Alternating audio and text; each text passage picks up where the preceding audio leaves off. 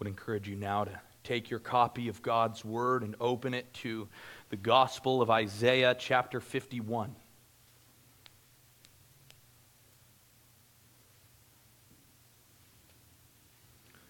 If you would, follow along with me as I read from God's Word. Beginning in verse 1, the Word of God says this Listen to me you who pursue righteousness, who seek Yahweh. Look to the rock from which you were hewn and to the quarry from which you were dug. Look to Abraham, your father, and to Sarah, who brought you forth through labor pains. When he was but one, I called him. Then I blessed him and multiplied him. Indeed, Yahweh will comfort Zion. He will comfort all her waste places and her wilderness. He will make like Eden, in her desert, like the garden of Yahweh. Joy and gladness will be found in her, thanksgiving and a sound of melody. Pay attention to me, O my people, and give ear to me, O my nation, for a law will go forth from me, and I will set my justice for a light of the peoples. My righteousness is near, my salvation has gone forth, and my arms will judge the peoples. The coastlands will hope in me, and for my arm they will wait expectantly. Lift up your eyes to the sky, and then look to the earth beneath, for the sky will vanish like smoke, and the earth will wear out like a garment, and its inhabitants will die in like manner. But my salvation will be forever, and my righteousness will not be dismayed. Listen to me, you who know righteousness, a people in whose heart is my law. Do not fear the reproach of man, nor be dismayed at their revilings, for the moth will eat them like a garment, and the grub will eat them like wool. But my righteousness will be forever, and my salvation to all generations. Awake, awake, put on strength, O arm of Yahweh. Awake as in the days of old, the generations of long ago. Was it not you who chopped Rahab in pieces? Who pierced the dragon? Was it not you who dried up the sea, the waters of the great deep, who made the depths of the sea a pathway for the redeemed to cross over? So, the ransomed of Yahweh will return and come with joyful shouting to Zion, and everlasting gladness will be on their heads. They will obtain joy and gladness, and sorrow and sighing will flee away. I, even I, am he who comforts you. Who are you that you are afraid of man who dies and of the Son of Man who is made like grass? That you have forgotten Yahweh your Maker, who stretched out the heavens and laid the foundations of the earth, that you tremble and dread and continually all day long because of the wrath of the one who brings distress as he makes ready to bring ruin. But where is the wrath of the one who brings distress? The one in chains will soon be set free and will not die in the pit, nor will his bread be lacking. For I am Yahweh your God, who stirs up the sea and its waves roar. Yahweh of hosts is his name. I have put my words in your mouth and have covered you with the shadow of my hand to establish the heavens, to found the earth, and to say to Zion, You are my people. Awaken yourself. Awaken yourself. Arise, O Jerusalem you who have drunk from the hand of Yahweh the cup of his wrath, the chalice of reeling you have drained to the dregs. There is none to guide her among all the sons she has borne, nor, there is, nor is there one to take hold of her by the hand among all the sons she has reared. These two things have befallen you. Who will console you? The devastation and destruction, the famine and the sword. How shall I comfort you? Your sons have fainted they lie helpless at the head of every street, like an antelope in a net, full of the wrath of Yahweh, the rebuke of your God. Therefore, now, listen to this, you afflicted, who are drunk, but not with wine. Thus says your Lord, Yahweh, even your God, who contends for his people. Behold, I have taken out of your hand the cup of reeling, the chalice of my wrath. You will never drink it again. I will set it instead into the hand of those who cause you grief, who have said to you, Lie down, that we may walk over you. You have even set your back down like the ground and like the street for those who walk over it. So reads the word of the true and living God. My soul clings to the dust, O Lord. Revive me according to your word. We have recounted your ways, and you have answered us. Teach us your statutes.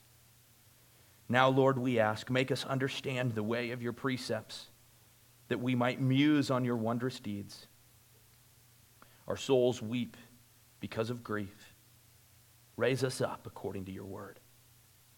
Remove any false way from amongst us and graciously grant us your law. We have chosen the faithful way. We have placed your judgments before us.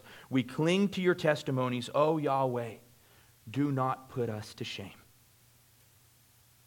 We shall run the way of your commandments, for you will enlarge our hearts, O God. This we pray in the name of Christ. Amen. Well, we pick up again Isaiah's poetic prose as he works his way through his exposition of the work of the servant, the gospel glory of Christ in Isaiah 40 all the way through chapter 66. And the last few weeks, we have seen what some scholars have called the servant songs of Isaiah. Now, these servant songs are typically sung by God Himself or sung by Isaiah, and they are sung about the servant. But today, in Isaiah 51, the song is not sung about the servant, but is sung by the servant. And as Dr. Paul Plew has famously said, we should sing because Jesus himself sings, and he, of course, references the singing of the hymn before the disciples go to the garden. I would reference Isaiah 51. Christ does indeed sing, and that is what is in view for us this morning in Isaiah 51. How can we prove this? How can we prove that it's the servant who is being spoken of here? Take a look at verse 1. Listen to me, you who pursue righteousness, who seek Yahweh. He, he says, Listen to me, and then he references Yahweh in the second person, indicating that whoever is speaking here in chapter 51 is not Yahweh.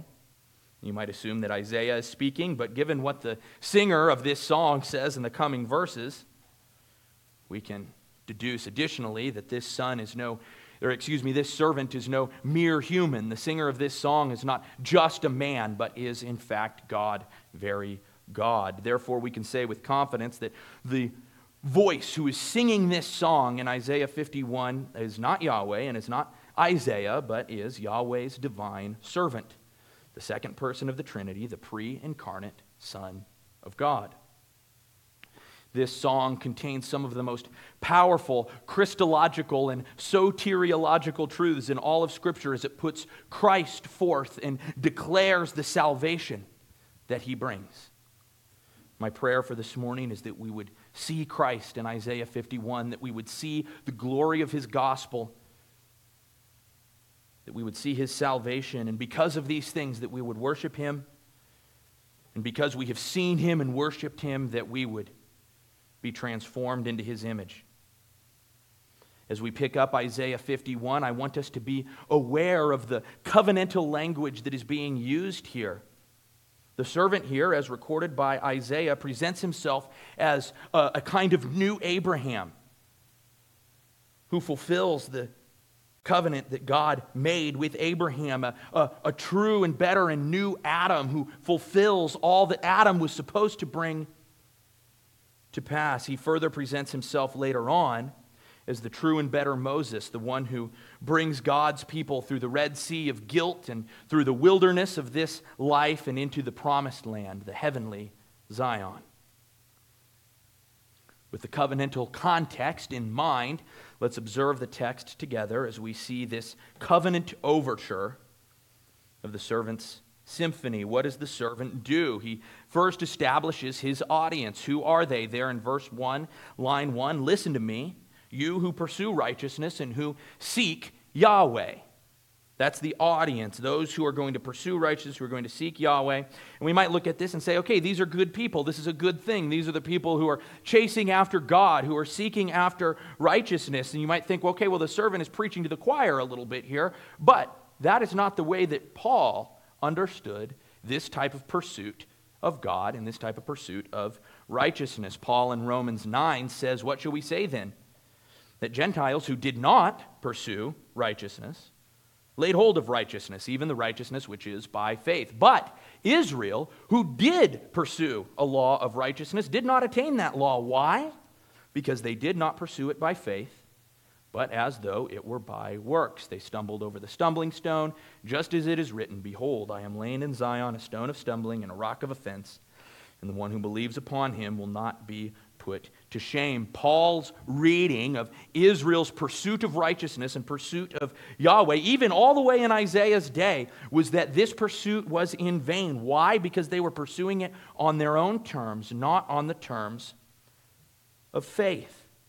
So, what does the servant say to those who are pursuing righteousness? And if we understand Paul, it's a dogged, it's an aggressive pursuit. If that's what Israel's doing here in 51 1, how does the servant exhort these Israelites to pursue righteousness and seek Yahweh? What does he say? Look to the rock from which you were hewn and to the quarry from which you were dug. What is meant here? This is a compelling word picture of Israel's origins. At first brush, we might just think, oh, this is just an interesting picture of rocks sort of being cut out of a quarry, like marble or stone or whatever, being pulled out of a quarry. But Isaiah is actually being very intentional here. He is subtly, but clearly, setting the people of Israel within a pattern that the apostle Peter makes explicit in 1 Peter 2. What does Peter say there? And coming to him as to a living stone which has been rejected by men, but is choice and precious in the sight of God. You also, as living stones, are being built up as a spiritual house for a holy priesthood to offer spiritual sacrifices to God through Jesus Christ. What Isaiah and what Peter are saying together is that to seek Yahweh and to pursue righteousness is to be hewn like a rock from a quarry and being subsequently stacked one upon another, being built into this new covenant temple. That's what Peter has in mind there. The idea is not quite fully developed for Isaiah here in Isaiah 51. But the thought is still there. And so, where do these stones come from? We talk about the living stones of 1 Peter 2, and we talk about these stones here in Isaiah 51. What's the quarry? Where do they come from? Look at verse 2. Look to Abraham, your father, and to Sarah, who brought you forth through labor pains. The quarry from which these stones are hewn and drawn is the quarry of the faith of Abraham. The servant is clear. Those who would pursue Yahweh can only do so as rocks hewn from the quarry of Abraham's faith. Now, continue to look with me at the servant's song in the middle of verse 2. Who is the actor in Abraham's drama? When he was but one, I called him. Then I blessed him, and I multiplied him. The actor is the servant. He is the one who called Abraham, who blessed him, and who multiplied him. Now, verse 3. This would appear to be a break in the servant's song, with Isaiah himself providing some commentary before returning to the song. So, what does Isaiah say in verse 3? He describes to Israel the work that Yahweh, through the arm of his servant, will do at the end of all things. Indeed, what will Yahweh do? He will comfort Zion, he will comfort all her waste places, he will make the wilderness like Eden, he will make the desert like the garden of Yahweh. Joy and gladness will be found in her. Thanksgiving, a song of melody. So there's really two, or really three couplets, three pairs of things here that we see. So let's make these three observations. What will the servant do for Israel at the end of all things? What is this work? First, it is a double comfort. Isaiah repeats himself for emphasis. Yahweh will comfort Zion and he will comfort all of her waste places. We can rightly describe the covenant in view here in chapter 51 as a covenant of comfort, which is the name of our message this morning. Secondly, not only is it a double comfort, it is a restorative comfort. In other words, this, com- this covenant of comfort will bring Israel back to the peace and prosperity of the Garden of Eden. And this kind of adds a layer to this vineyard and garden theology that we've seen Isaiah developing, chapter 5, chapter 12, chapter 6, um, some of these other places where Isaiah is developing this idea of Israel and God's covenant people as a garden or as a vineyard. Israel's eternal purpose is to be the center of God's global new Eden. As history moves forward toward eternity, ironically, it is actually moving backwards, backwards toward the peace and prosperity of Eden. Only this time, unlike the first Eden ruled by the first Adam, the true and better, full and final Eden will be ruled by Yahweh's servant, the true and better, the full and final Adam. It is a double comfort, it is a restorative comfort, it is a joyful comfort. Number three, the covenant of comfort in the new Eden is one that results in joy, gladness, thanksgiving, and song. There in the last two, the last two lines there, that last pair in verse three. Isaiah has declared it before. We know that John will declare it again in Revelation. Listen to the words of Isaiah in chapter 25. And Yahweh of hosts will prepare a lavish banquet for all peoples on this mountain a banquet of aged wine, choice meat with marrow and refined aged wine. And on this mountain he will swallow up the covering which is over all peoples, even the veil which is stretched over all nations. He will swallow up death for all time. And the Lord Yahweh will wipe away tears from all faces, and he will remove the reproach of his people from all the earth, for Yahweh has spoken. That work of God that will take place in the end, the swallowing up of death, the wiping away of every tear, not just ought to, but must result in joy, gladness, thanksgiving, and song. The servant with Isaiah in tandem here in verses 1 through 3 establish the major themes of this chapter.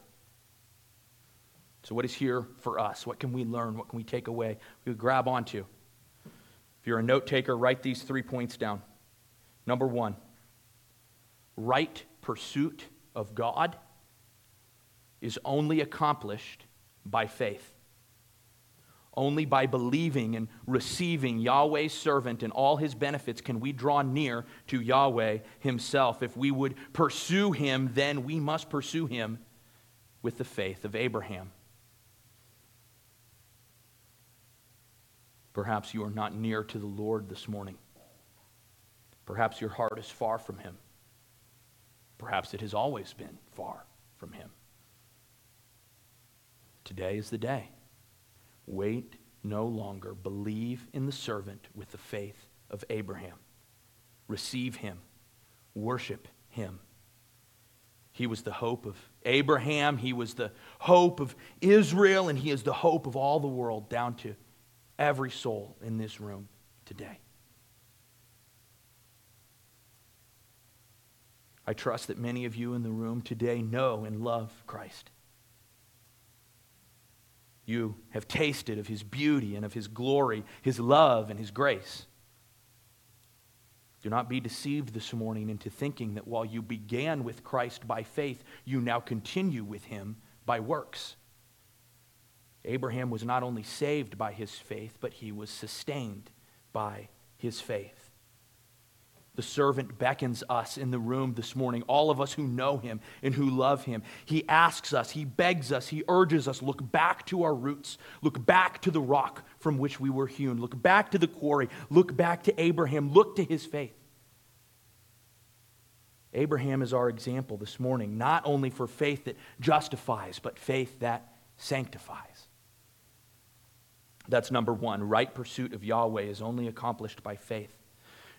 Number two, I thought I had three. I only have two this morning. Two things, two takeaways. Point one. Number two, Christ has always been the mediator of salvation. It's tempting to take the Old Testament a little too literally. And when we look through the Old Testament, we don't really see the name Jesus Christ mentioned in the Old Testament. We don't. We see other names like Emmanuel and the servant of the Lord and the servant of Yahweh and the arm and all of these things. It's easy for us to get tempted to go, in our minds, well, if Christ is not mentioned right there in the words on the page, if we don't hear the name Jesus Christ in the Old Testament, that he isn't there. But Christ himself said, All the scriptures testify of me. And that is made clear here as Isaiah proclaims that the author of Abraham's salvation, this mediator of this very first covenant of grace, was not Yahweh the Father, but actually in Trinitarian distinction, Christ the Son. Therefore, we can say with confidence that Christ, from the very beginning, even with Abraham, from the very beginning, Christ has always been the way, the truth, and the life. No one, not Abraham, not Isaiah, not you, not me, comes to the Father apart from Christ. So here are the themes. Let's look at the first stanza of this covenant. Stanza number one covenant immutability from verses 4 through 8.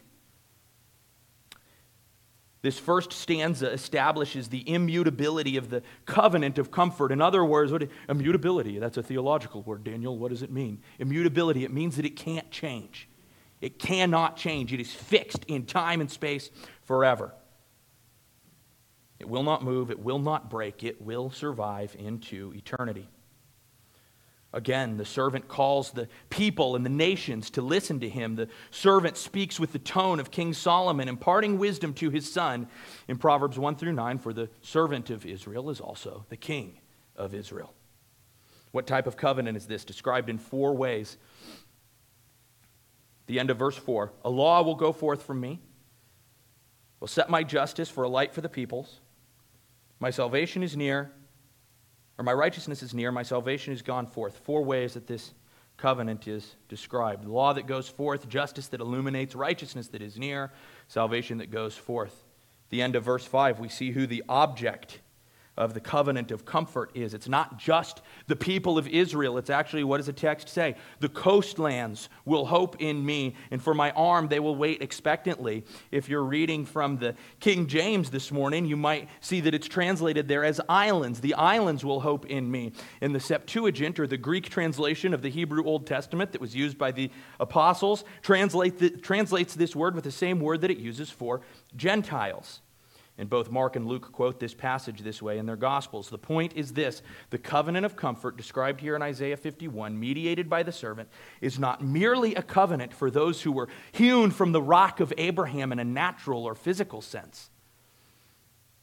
Hewn from the rock of Abraham's flesh, as it were, but also for those who were hewn from the rock of Abraham's faith, regardless of where they come from or what their ethnic background is. The covenant of comfort is for all people Jew, Greek, Gentile, right? Galatians 3 man, woman, slave, free, rich, poor. The gospel is for everyone. The coastlands hope in the servant. Verse 6 takes a dramatic turn. Isaiah loves this colorful language. Listen to verse 6 Lift up your eyes to the sky, and then look down to the earth beneath. As you look up to the sky and as you look down to the ground with the servant, look to the future. What happens in the future? The sky that you see up here, it will vanish like smoke. The earth will wear out like a garment. The inhabitants of the earth will die in like manner. Let's pause here. There are some things in this life that we take for granted. Some of us might have lived in the same house for half a century. Maybe we worked the same job for 40 or 50 years and you drove the same route to that job on the road every single day. And none, maybe some things change, new buildings go up, maybe things get torn down or whatever. But things that don't really change when it comes to our surroundings. We can, I, I love using that big stony point rock at the top of Topanga as an illustration. We, I drive, I've driven past that thing multiple times a week for the last four years, and the thing has never changed. It's exactly the same for some of you that have lived in this area for a long time. You know, that thing's just kind of, it's just always been here, right? And we look at our surroundings, right? We might understand like people are transient, right? People, people die, people pass on. But embedded into our minds, oftentimes we have this mentality that, like, okay, like I'm, like, I'm transient I'm like grass, like we'll see. I'm going to die, but somebody else will take my job. Somebody else will live in my house. Somebody else will drive my same route to work. Right? We might be transient, but the circumstances that surround us are not. And what Isaiah says here is even those circumstances are not eternal. Eventually, the sky will vanish, the earth will vanish, the inhabitants will vanish. That's everything. That's the whole universe, that's the whole creation. The servant wants us to reflect on the fact that these things are transient. Even those things that seem to last longer than us and even last forever will all eventually pass away, whether by natural causes now or supernatural causes in the future. Yet, for the servant, that the, the transience of this earth serves simply as a contrast. It's a backdrop for what he really wants to say, and that is this the covenant of comfort and the salvation and righteousness that it brings are not transient. They will not move, they will not change, they will not shake, they will not pass away. They will last forever, verse 6, and they will not be dismayed. So again, the servant calls his audience to listen, addressing them as people of the covenant who have tasted of the righteousness of the servant, who have had his law written on the tablets of their hearts. The servant's instruction is this. Verse 7, right there in the middle. Do not fear the reproach of man. Do not be dismayed at their revilings. For just as the land and the sea were transient in verse 6, so in verse 8, the men who revile the servant, his covenant, and his people are also transient. Verse 8, the language is graphic. For the moth will eat them like a garment, and the grub will eat them like wool. It's a graphic picture of what happens when men, even the most powerful men in the world, are one day buried and put in the ground. What happens? The grubs eventually feast. It's graphic and it's graphic on purpose. The servant wants us to understand with vivid clarity before our eyes that all of this stuff that we see around us will pass. This covenant of salvation will not. It will outlive everybody. God, the, the, the, the covenant of comfort will outlive all of the crazy civil authorities and all of the crazy things that we see in our world, right? We can talk about whoever we want to talk about president, vice president, governor, right? County commissioner, whoever we want to talk about, whatever crazy politician is out there, whatever crazy business person is out there who's on the mission to try and dominate the world or whatever, in the end, all of them, Biden, Harris, Newsom, Bill Gates, mention whatever name you want, they go in the ground. They are eaten by grubs. It's graphic, but it's true. What survives? The gospel of the servant arm of Yahweh. What does this mean for us? The unchangeability of this covenant, the immutability of this covenant. A couple of things. Number one, the servant's immutable covenant of comfort gives us confidence. In a world like ours, it's easy to be uneasy, it's easy to worry, it's easy to be anxious.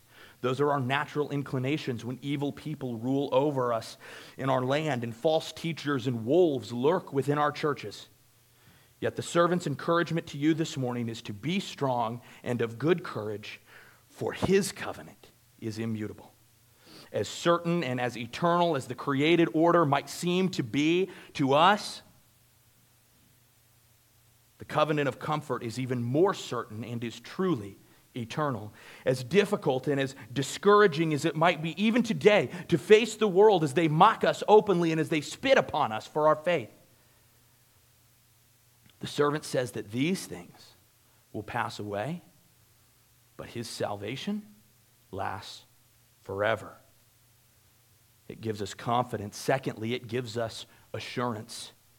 Perhaps even more difficult than our external circumstances is our internal struggle with sin and with the flesh.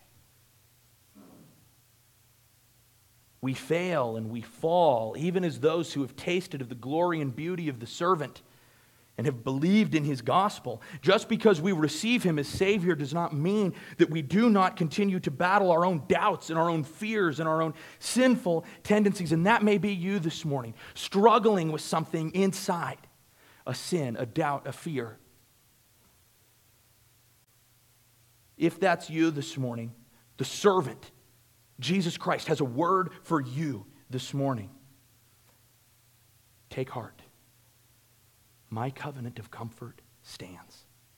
It stands eternally, and it stands by my power. Not yours.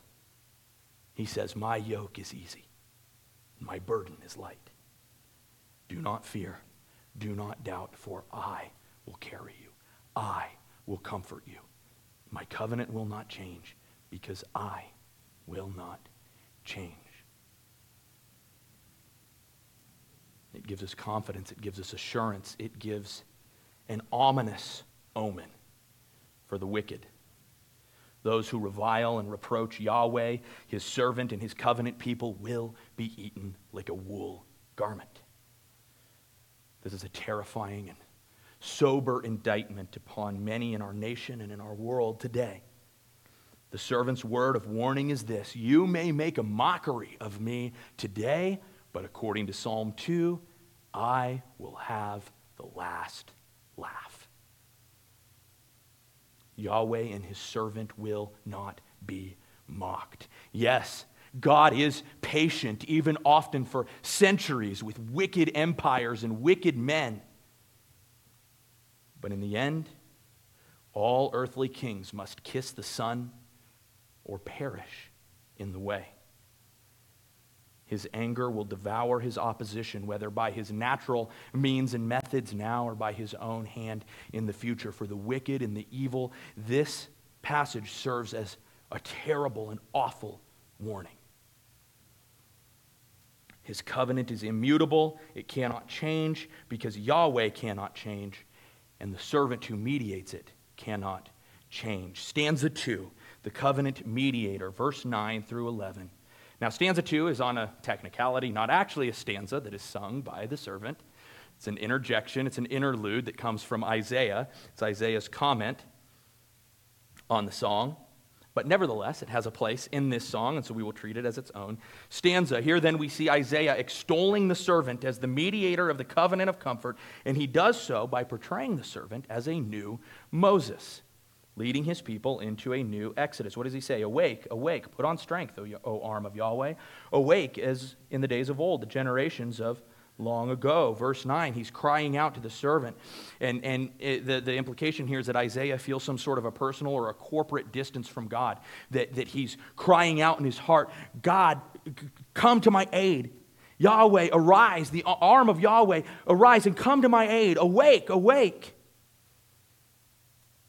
Isaiah understands the hope of the servant and therefore calls upon him to awake and to once again do for his people the same work that he did for them in the days of old. He invokes the history of the nation of Israel by recalling what Yahweh did for Israel in the Exodus and then actually appropriating or applying that work to the servant. Isaiah is saying the servant of Yahweh is the one who led Israel out of Egypt in the first Exodus. How do we know that from this verse? Was it not you who chopped Rahab in pieces, who pierced the dragon? Now you might go, chopped Rahab in pieces. What does that mean? Wasn't Rahab the, the, the, the prostitute who believed in Jericho and was saved? Was the only person saved in Jericho? Yes, that is correct. You are true on that. But Rahab is also a euphemism for Egypt, and it's used multiple times in Isaiah as a reference to Egypt. And it also means, that's like big R, Rahab, small r Rahab. It actually just means like a dragon or a serpent. It's similar to Leviathan that we read about in Job.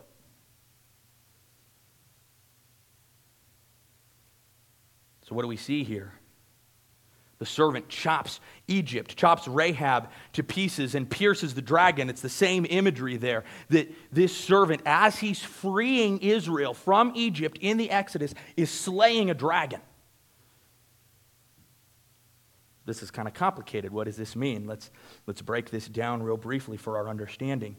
Isaiah is indicating here that it is specifically the servant, Christ, the second person of the Trinity, who is acting in the destruction of Egypt in Exodus 13 and 14.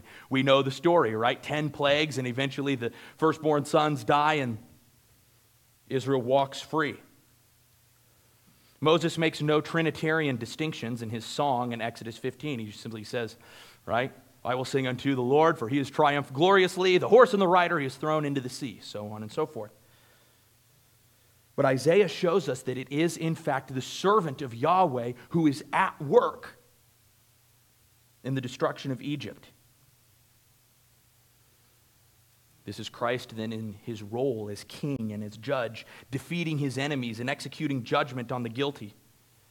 This work of the servant in the first Exodus looks forward to his work in the second Exodus. We will look more closely at that in a moment.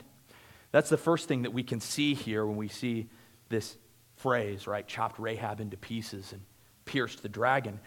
But secondly, and perhaps more starkly, we see a second observation. Isaiah is positioning the servant as the seed of the woman and Egypt as the seed of the serpent. What do I mean by that? You might recall Genesis 3:15. We've discussed it on a number of occasions, both here and in Sunday school and on Thursday nights. It's a very important theme in God's word. What does Genesis 3:15 say? I will put enmity between you and between the wo- in between the woman. He's talking to the, the, the serpent, Satan here. And between your seed and her seed, he, that is the seed of the woman, shall bruise you on the head, and you shall bruise him on the heel, this enmity between the serpent and the woman and both of their seeds, their descendants, is in view here in Isaiah's recollection of the Exodus. He equates Egypt with a mythical serpent dragon, the ancient representation of the devil and Satan himself, and he declares that the servant has destroyed Egypt, has destroyed the dragon, has destroyed the serpent. We can therefore rightly say that the Exodus serves as an ectypal fulfillment of the enmity God spoke of in Genesis 3. In other words, it teaches us about the future. What is going to happen in the future? Something very similar to what happened in Exodus 13 and 14, which leads us to number three, our third observation. The servant's destruction of Egypt foreshadows his ultimate destruction of all his enemies. Isaiah's hope is that the promise made to the serpent in Genesis 3:15 will ultimately be fulfilled. Not only will the servant chop Egypt into pieces, he will chop all his enemies to pieces. Isaiah looks forward to both advents of Christ here, both comings. In the first coming of Christ, Isaiah sees here the resurrection of Christ, in which the servant chops to pieces death once for all. And then in the second advent, the second coming, where Christ will fully and finally chop the servant into pieces, as it were, and cast him into the lake of fire and brimstone, along with all the evil that the serpent brought into the world. This is the final fulfillment of Genesis 3:15. The conquering, judging strength of the servant arm of Yahweh gave Isaiah hope, and it gives us hope. Christ has conquered and will continue to conquer. And what's here for us? The servant shares his conquering power with us. Romans 6:20.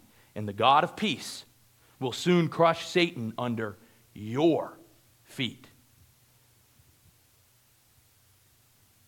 There's a song I used to listen to in high school. Comes straight from God's word. We are more than conquerors through Christ.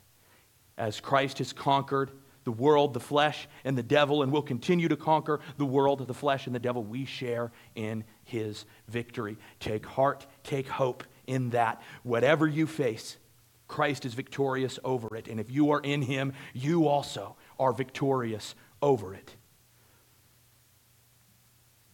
Not only then is the servant the king who judges, but he's also the shepherd who leads. Verse 10 Was it not you who dried up the sea, the waters of the great deep, who made the depths of the sea a pathway for the redeemed to cross over? Christ is the one who parted the Red Sea for God's people to pass through. The servant is not only a king then, but a shepherd, leading and guiding his people. And Isaiah has this vision of Christ as a true and better Moses. Isaiah's hope is that just as the servant Christ and the servant Moses led God's people out of bondage and into the promised land in the past, so the servant Christ will do the same thing in the future. What we have seen before paints us a picture of what Christ will do again. And this is exactly what happened in the first Advent as one of our favorite songs. You guys are going to know this as soon as I start reading it. Christ, the true and better Moses, called to lead a people home standing bold to earthly powers, God's great glory to be known, with his arms stretched wide to heaven. Here's Moses. See the waters part in two. Here's Christ. See the veil was torn forever, cleansed with blood. We pass now through. Amen, amen, from beginning to end. You guys know the song. Just as Israel passed through the Red Sea and entered into the promised land, so also Isaiah's hope is that the servant arm of Yahweh will once again bear his strength and bring his covenant people in a new Exodus to a new Zion.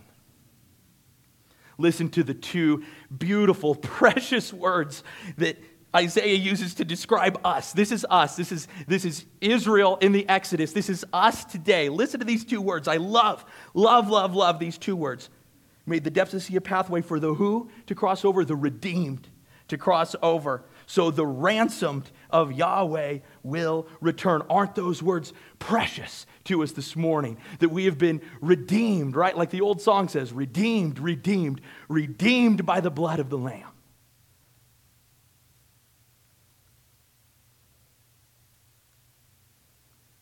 These two words paint us the best and clearest and most precious picture of what God, through Christ, is doing for us in the new Exodus. Redeeming us and ransoming us, freeing us from our bonds of sin and shame. The question for every person in the room today is this Are you walking out of Egypt in the new Exodus? Are you part of what God through Christ is doing in freeing people from their bonds of sin, their bonds of shame, and walking in new freedom in Christ? Are you part of that this morning? All that you must do is simply believe in Christ, take up your cross, and follow him out of Egypt. And then what's our response? If we are walking in the new Exodus, what's our response from verse 11? Do we come with joyful shouting and everlasting gladness? Do we obtain joy and gladness and watch our sorrows and our sighing flee away? That's our response. There ought to never, ever be in the history of the world, I've said it before and I'll say it again, a dour, sad Christian who's going, wow, eh, my life is really, really, really bad right now. Yes, I affirm, we've seen it in 1 Peter, we will suffer along the way. Hard things will happen to Christians. I don't think there's a soul in the room this morning who hasn't had some of it happen to you suffering, persecution, trials, tribulations in this life. But what is in view here with what Isaiah says in verse 11 is that in the midst of all of the suffering, as Peter says, we look forward to the hope of glory. We know how this story ends. What I am saying here is not that we won't suffer, but that if we are following Christ, the new Moses, we can suffer with a smile. We can groan with gladness. Why? Because we know that the funeral bells are already tolling for death and for sin and for sadness and for crying. Christ's resurrection is the seed, the first fruits of a new creation, one in which all of those things have passed away and there is nothing but joy. Do we walk in that joy now as we look forward to the joy of the future? Friends, let the joy of the servant be your strength and let the gladness of God be your greatest treasure. This is the mediator, the covenant of comfort, the true and better Moses, leading his people to the eternal Zion as they cross through the stormy seas of life and death on dry land. Stanza 3, verses 12 through 16. We're going to pick up the pace here. Stanza 3 features the return of the servant as the primary singer of the song, declaring that he is the one who brings comfort. Verse 12 is the central verse in the chapter. If you hang on to verse 12, get rid of the first 11 verses and the last 11 verses, you're left right in the dead center of this chapter with verse 12, which says, I, even I, am he who comforts you. Comforts you. Hebrew literature is notorious. The longer you read the Bible and read it with some level of depth, you will find that Hebrew authors, Isaiah included, love to put the most important thing in the entire chapter right dead in the center of the portion of text. Any of my Hebrew guys in here know what I'm talking about. The more you read it, the more you realize this. And so we can look at this then, this idea of the, the comfort that comes from the servant. I, even I, am he who comforts you. That phrase is the clamp that holds this entire chapter together. And if you get nothing out of this sermon today other than this, get this the servant is the one who brings comfort. Let's look at this idea of comfort. It's one of the most important ideas in all of God's Word. It's captured in its, I think, most brilliant clarity, appropriately so, by Jesus himself. You're familiar with the phrase Blessed are those who mourn, for they shall be comforted. Matthew 5 4. We see comfort all over the scriptures. Isaac was comforted, Jacob could not be comforted, Ruth was comforted by Boaz. Once we get to Isaiah, however, we turn the corner was like physical comfort. Someone has died, someone has passed away. For Jacob, he had lost Joseph, his favorite son. He couldn't be comforted.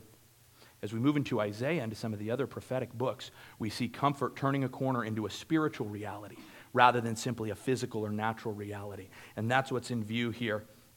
Chapter 40 of Isaiah contains probably the second most well known usage of the word in the Bible. What does it say? Comfort, oh, comfort my people, says your God. This becomes a major theme throughout the rest of the prophetic books. And of course, Second Corinthians has more density of the word comfort than any other book. It has rightly been called the epistle of comfort. So, what does the servant mean when he declares that he is the one who comforts? It means simply that when those who would seek Yahweh and pursue righteousness, back in verse 1, according to their own works and according to whatever it is that they could do, when they come to the end of their wits, when they come to the end of their creativity, when they come to the end of themselves, the servant is the one who reaches down into the darkness, into the grief, into the mourning, and what does he bring? Comfort. But this is not a natural comfort like one might be brought at the passing of a loved one or in particularly difficult circumstances. This comfort comes to those who mourn and grieve over sin and over the disparity of their own hearts. This comfort is for those who are repentant, who seek Yahweh in faith. And the promise of the servant is that this grief over sin would not go unsalved, but rather that he would personally provide the blessing of spiritual comfort, relief, and consolation for those who are broken over sin, both their own and that of others. We can therefore summarize by saying this the comfort that the servant brings is the comfort of forgiveness. This is the comfort. This comfort is the relief that comes from knowing that we are not our own, but belong body and soul, in life and in death, to our faithful Savior, Jesus Christ. It is the consolation that comes in knowing that He, in His obedient life, sacrificial death, and glorious resurrection, has fully paid for all our sins and delivered us from the tyranny of the devil. This comfort is the assurance that comes in knowing that He so preserves us that not a hair can fall from our heads apart from His will. This comfort is the confidence that comes in knowing that according to His word and His will, all things will work together for our full and final salvation. When Jesus said, Blessed are those who mourn, for they shall be comforted, he spoke in fulfillment of Isaiah 51 12.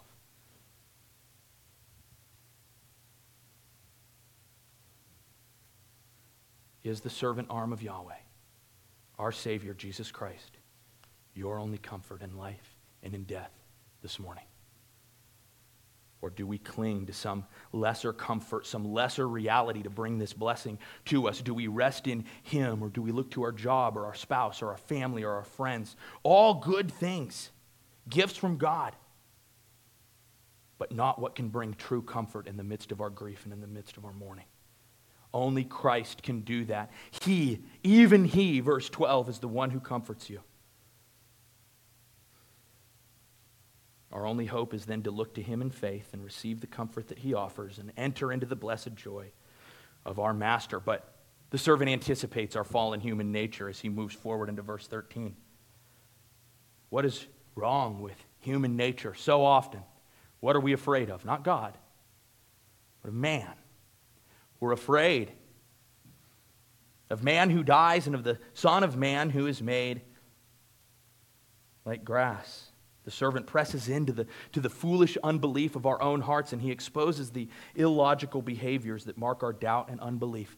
Listen to me this morning. It is folly, according to Isaiah 51 12 and 13, to fear man. It is folly. Why?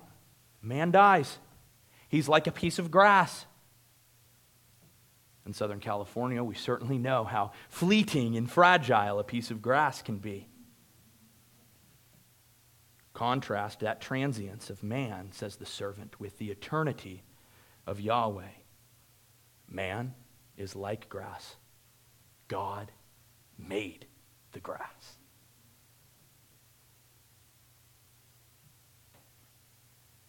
But the servant doesn't spend long pressing in on this folly Verse 14 brings a promise of equal magnitude to the promise of verse 12.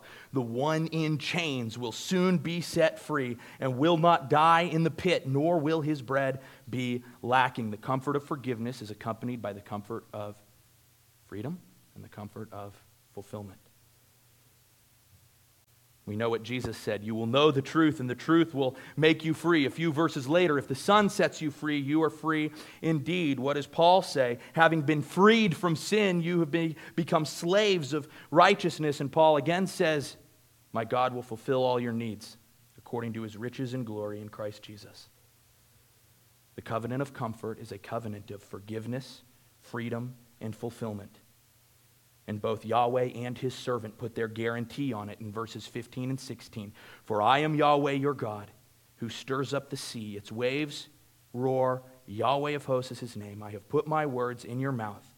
I have covered you with the shadow of my hand. I have said to you, You are my people. God can swear by no one greater, so he swears by himself. This covenant, the freedom, forgiveness, and fulfillment that is found in it will stand. The question remains for us today will we receive it by faith?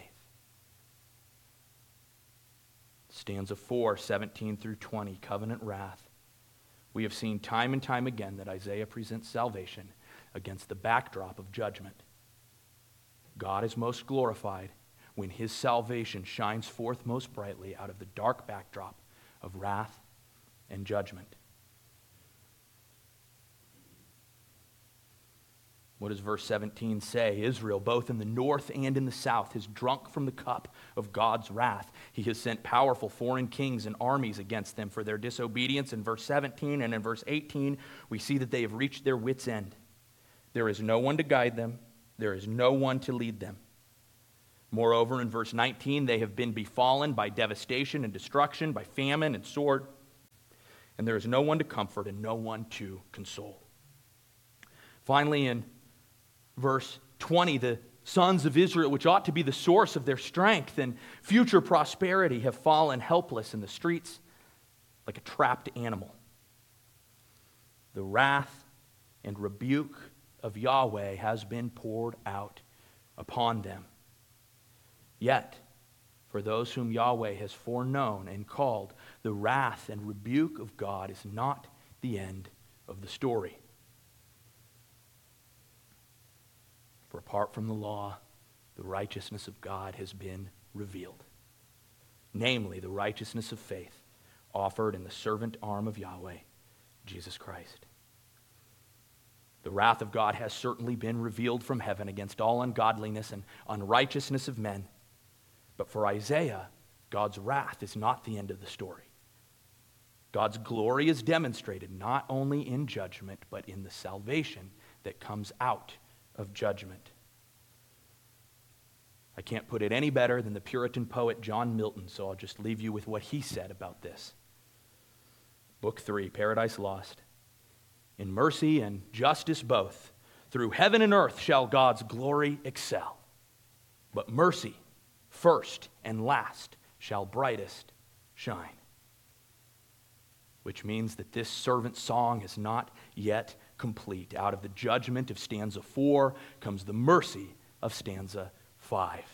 Stanza 5 speaks of a great reversal Using colorful and descriptive language, the servant describes the removal of wrath from God's people and the outpouring of that wrath upon their enemies. Look how they are described in verse 21 drunk, but not with wine, rather with the wine of affliction. As we saw in verse 17, they have drunk the affliction of God's wrath down to the dregs. They have consumed divine judgment like a goblet of cheap wine, and it has not gone down smooth, but it has gone down with terror and affliction. But verse 22 then brings the gleam of hope. Thus says the Lord, Yahweh, even your God, who contends for his people. Behold, I have taken out of your hand the cup of reeling, the chalice of my wrath. You will never drink it again.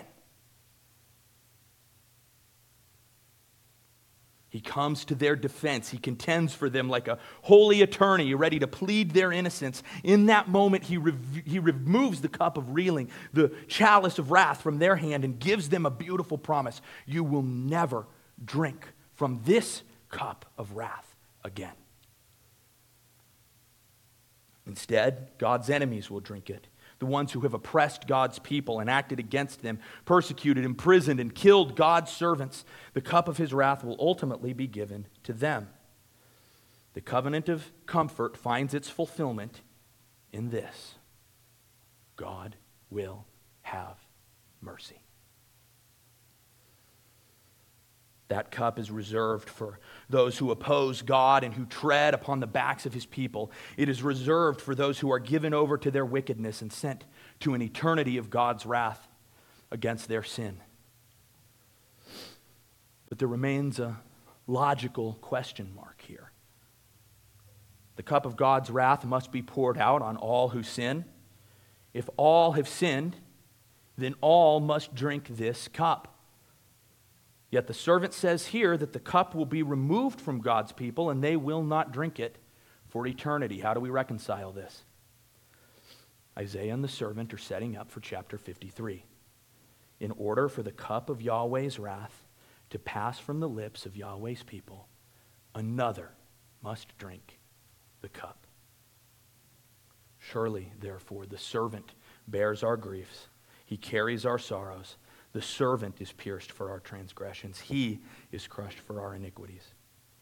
The chastening of God's wrath fell upon him. The servant arm of Yahweh, Jesus Christ, for the purpose that he might save to the uttermost all whom his Father gave him, drank to the dregs the awful chalice, the fearful cup of God's wrath. And what did it cost? Let me show you. Do you see him? In the garden, kneeling down to pray? Do you see him pleading, Father, is there another way? Do you see his soul in anguish? Drops of sweat turned now to blood.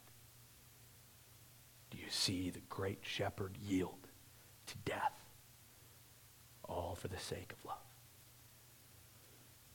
Echoes of the scriptures come down to the mind of our Savior as he prays in the garden. He withdrew from them about a stone's throw and he knelt down and began to pray, saying, Father, if you are willing, remove this cup from me.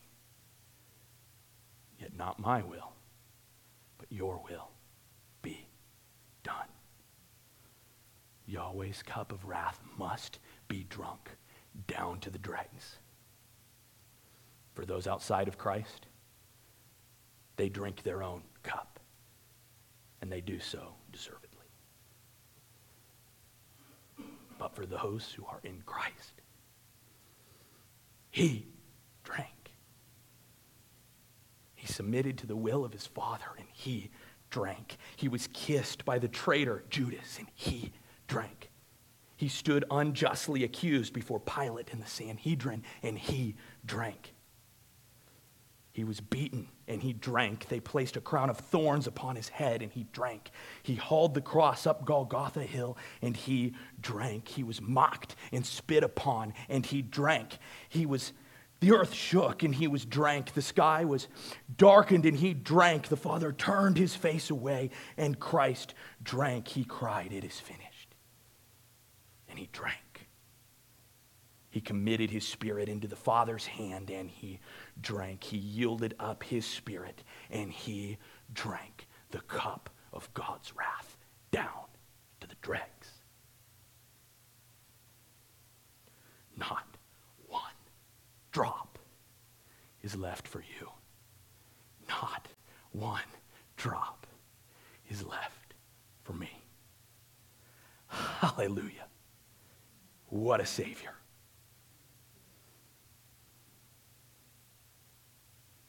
What is left now for us.